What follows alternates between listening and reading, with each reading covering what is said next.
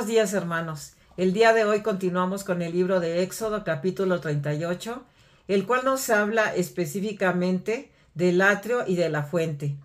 Leamos hermanos lo que nos dice eh, este versículo de Éxodo 38, 8 y 9.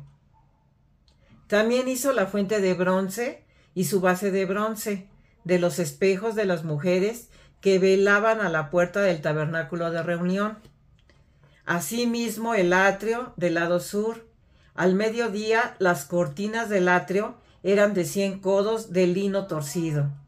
Bueno, pues ahora les voy a comentar de una manera breve, hermanos, lo que significan estos dos lugares.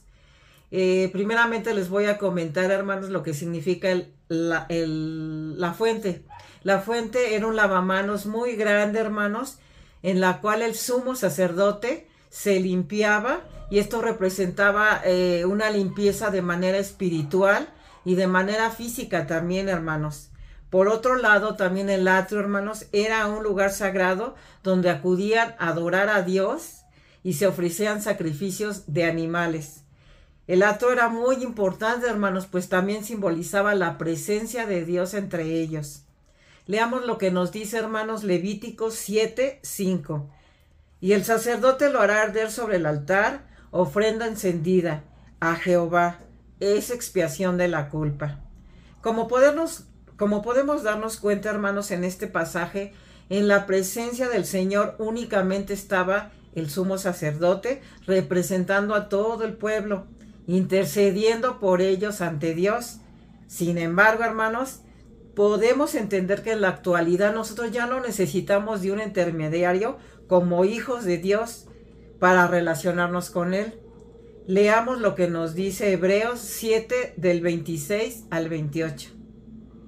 Porque tal sumo sacerdote nos convenía, santo, inocente, sin mancha, apartado de los pecadores y hecho más sublime que los cielos, que no tiene necesidad cada día como aquellos sumos sacerdotes de ofrecer primero sacrificios por sus propios pecados y luego por los del pueblo, porque esto lo hizo una vez y para siempre, ofreciéndose a sí mismo. Porque la ley constituye sumos sacerdotes a débiles hombres, pero la palabra del juramento posterior a la ley, al Hijo hecho perfecto para siempre. Como podemos ver, hermanos, antiguamente se necesitaba del sacrificio de un animal para limpiar los pecados, pero tú y yo sabemos que ya no necesitamos de, de, esto, hermanos, porque todos nuestros pecados ya fueron limpios por el sacrificio que hizo Jesús en la cruz del Calvario. Y esto fue necesario, hermanos, una sola vez y para siempre. Y esto lo hizo, lo hizo por ti, por mí y por toda la humanidad. Quiero que te des eh, cuenta, hermano, que siempre Dios busca relacionarse con nosotros. En el tiempo que nos relata este libro de Éxodo, lo hizo de una manera.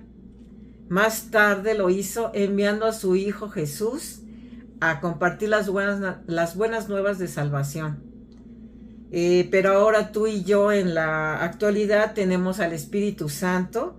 Quizás sean distintas épocas, hermano, distintas necesidades, también distintos contextos, pero la Biblia dice que Dios es el mismo ayer, hoy y por los siglos.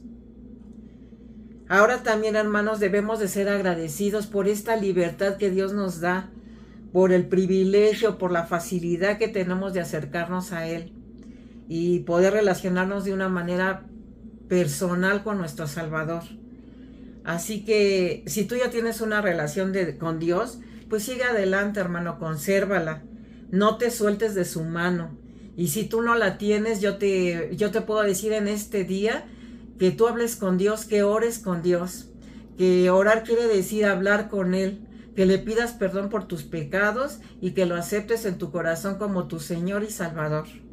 Invítalo a habitar en tu corazón para siempre. Y para que todos sepan que ya no hacen falta más sacrificios de este tipo porque tenemos al Espíritu Santo que es nuestro guiador.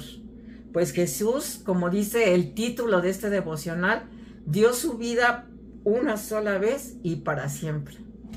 Que estés bien, hermano. Dios te bendiga.